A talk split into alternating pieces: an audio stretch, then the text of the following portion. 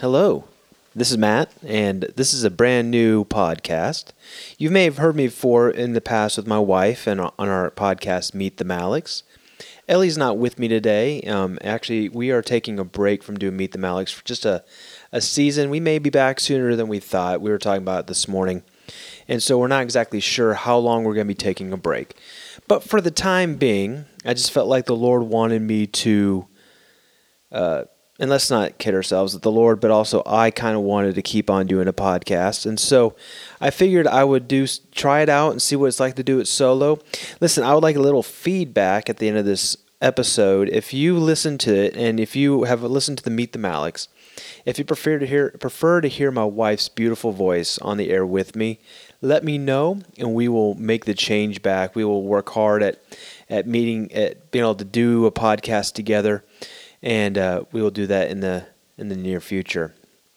Today's podcast, I uh, I was praying about it, and I really felt like I was um, I, I'm leaning towards telling you guys about a story about my life, about what's been going on with me over the last uh, last few months. I've been a youth pastor here at, at our church for a little over 11 years. I came here the year that the Colts won their first Super Bowl, and I've had a blast here. And and and nothing's changing as far as my job or what's going on. But while I was here, while I've been here, God has been doing a lot of things through my life. He's been doing a lot of growing in my life.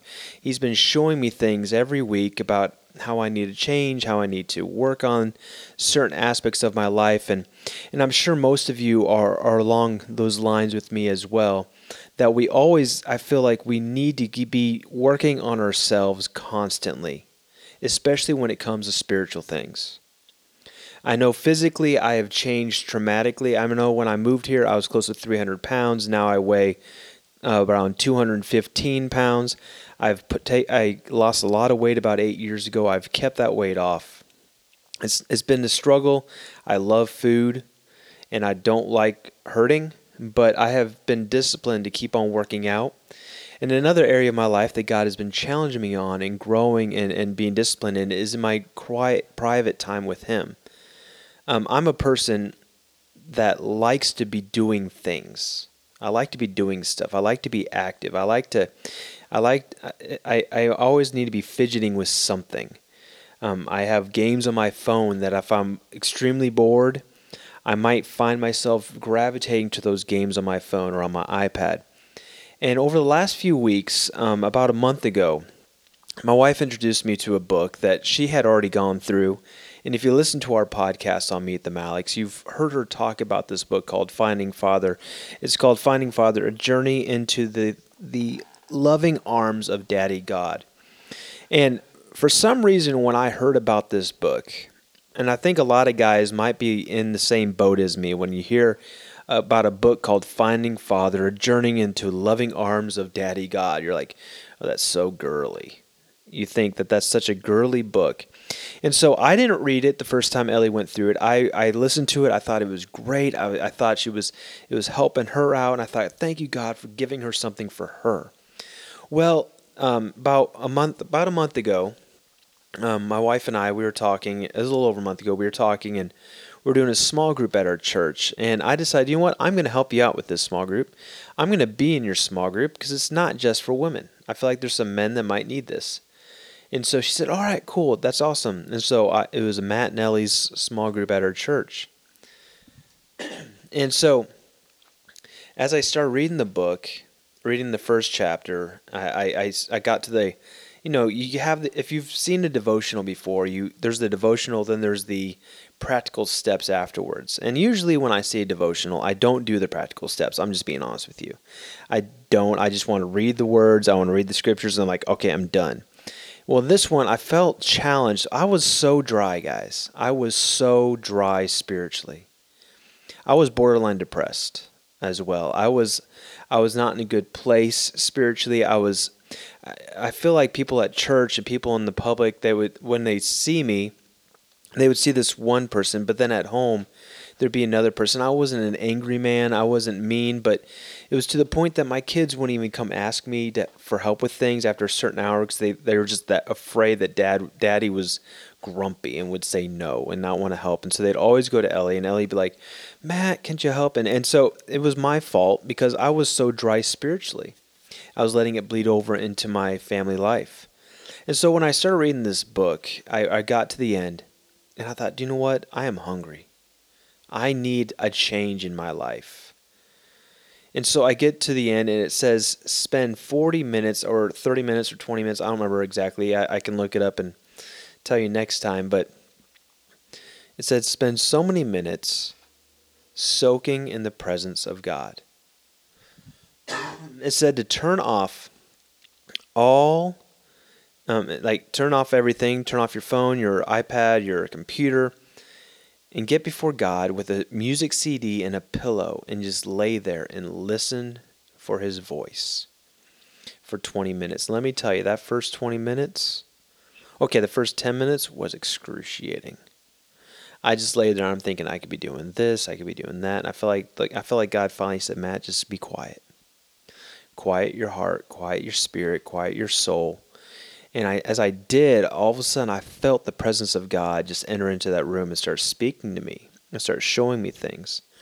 And listen, some of you are like, "Well, that's this sounds kind of like um, some Far Eastern religion meditation, man." Well, let me tell you, it's not. It's not at all. Because the reason why I know it's God is because the things that He says to me, I can find in the Word of God. He's quoting scriptures to me over this time, but he's he's speaking them over my life. He's speaking life into me. And he's also forcing me to deal with hurts in my life that I have refused to deal with over many years. And over the last 4 weeks, God has taken me to this incredible place where now I refuse to go a day without spending at least 40 minutes just laying in his presence where I get uh, I'm trying to get to the point to point where I just say God, Father God, and he shows up and he speaks to me. Well, I talked about this this last Sunday. And as I was going into the sermon, I was service, I was pastor asked me to preach oh about 2 months ago for this last Sunday. And as I was going into it, I was, you know, at first I had some scriptures. I was I had a direction I was going to go about 2 weeks ago and and I felt like God, he's like, "No, don't go that direction." I'm like, "All right, that's fine." I won't go that direction. And so I I start praying and and and I start writing and I feel so frustrated because every time I started writing something I felt like no this is I'm just I'm I'm pushing it. I'm, I'm fighting it and and this God's not in this. This is my flesh. God's not in this. And so I prayed some more and I felt like he said all right here's a verse. And the verse that he gave me was let me read this to you. It's really cool the verse he gave me the first verse was John. Um, actually, it was Matthew 11, 28 through 30. And I felt like I was supposed to share this the week before at church, but we had a special guest speaker that week, and Pastor wanted to open the sermon or open the service because he wasn't preaching. And, and, you know, I was fine with that. I, I felt like the Lord's like, no, let him do that. obviously, I have no choice. He's the pastor. Um, but, and he's not, listen, Pastor Mike is, if he would have known, if I would have given pushback and said, no, I feel like God's giving me this, he would have let me share. But I didn't let him know that. I just sort of went with the flow. But I, what God was showing me is that this was a verse for the next week. All right. So Matthew 11, 28 through 30 says, Come to me, all you who are weary and burdened, I will give you rest. Take my yoke upon you and learn from me. For I am gentle and humble in heart, and you will find rest for your souls. For my yoke is easy and my burden is light. So that was the first verse he gave me. He, he showed me that that we have people in our church that are just worn out, that they're weary. And I don't think it's just people in our church. I believe if you're listening to this podcast, I think you're worn out. I think you're tired. I think we all are. I was. I, I, I put. I try to put this show out that I wasn't, but I was worn out. I was running on fumes. I was running on empty, and and and God, He it took Him to to basically speak to me on a way home from a youth trip, while everybody was asleep in the back of the van, I was listening to a message that I just happened to download on my iTunes account from my wife's side that she bought. I was listening to it, and God, He's like, I love you. Take some time with me this week. And so I fasted TV, I fasted media for a week, and during that week I spent a lot of time with God. And that's when all this journey started was that week of fasting, just media. And, he gave me this verse, come to me all who are weary and burdened, I will give you rest. I think the reason why we're so weary and we're so burdened is because we are trying to do things on our own power. I believe as Christians in, in America, we try to do things on our own power all the time. We're trying to make things happen. But God, He's saying, don't. You don't have to earn my love. You don't have to earn my favor. You don't have to earn my grace. You don't have to earn anything because it's yours because you're my son, you're my daughter. He said, Take my yoke upon you and learn from me, for I'm gentle and humble in heart. He, he's going to take most of the load, He wants to do most of the work. We just have to walk beside Him. The second verse he gave me was in uh, John 15. I read verses 1 through 8 to our church, but the main one that I felt like he gave me was verse 4, and it says this Abide in me, and I in you. As the branch cannot bear fruit of itself unless it abides in the vine, so neither can you unless you abide in me. Listen, I feel like this journey that God's taken me on and is taking me on, and I'm excited to see where He takes me on in the next few years and on through the rest of my life, is that when I do things on my own, I'm not abiding in Him and I'm trying to make fruit appear in my life. I'm trying to see the results of my own work. But he's saying, No, you can't do that. You need to abide in me because if you abide in me, you're going to have fruit. There's no you have no choice to have fruit when you abide in me. Where this teaching differs from the grace teaching where you can you can because of grace you can sin as much as you want. What what this teaching differs is that when we abide in God, we're not going to sin because that's not fruit of Jesus. We're not going to be like Jesus. When we're in the vine, we're going to be like the root system. We're going to be like the, when we're branches in the vine, we're going to be like the vine. The vine is Jesus. The more we abide in Him, the more like Him we're going to be. And the more we're like Him we're going to be, the more of the fruit of the Spirit we're going to see in our lives. And we're going to have no choice but to change the more we abide in Him. So today I want to uh, close with this. There was a song that he also gave me for this last Sunday. And let me tell you, it was probably one of the most amazing services I've ever been a part of. And listen, I was at the Brownsville Revival. I was at a lot of those services where the Holy Spirit moved and people were weeping and, and wailing and crying out to God, and the presence of God was so tangible in those in the, that room. I was at the Brownsville Revival School of Ministry where God would come and just invade whole classes, and we would just be going after God, crying out to Him. The Holy Spirit would just fall in such a tangible way. But last night or yesterday morning at our church service on Sunday on um, Sunday on March 18th. I was there.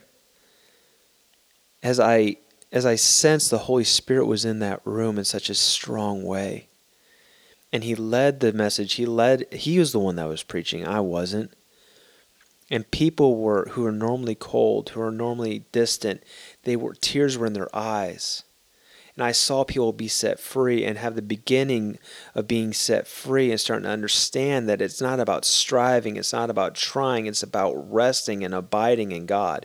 I was there, but the song he gave me was a, was a very simple song. And it's a song we all know if you grew up in the church at all. And even if you didn't, you probably know this song. It's a song called Jesus Loves Me. It goes something like this. I'm not going to sing it, but it says, Jesus loves me, this I know for the Bible tells me so. Little ones to him belong, for they are weak, but he is strong.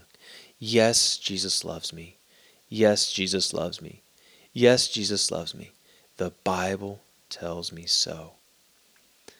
As I was getting ready to share, and I was, and God gave me that song, I, I quoted that song to our church, and I said, Listen, We know these songs, we know the scriptures, but we don't believe them. We don't believe that Jesus loves us. We don't believe that God wants the best for us. We don't believe it. We feel like we need to earn it. But we can't earn it because it's already been paid for. So listen today, I want to challenge you find some time to be to spend with God. Find some quiet time and just get alone with him. Love on him. Let him love on you. If you have past hurts and things that need to be healed and need to be let go of, let him go.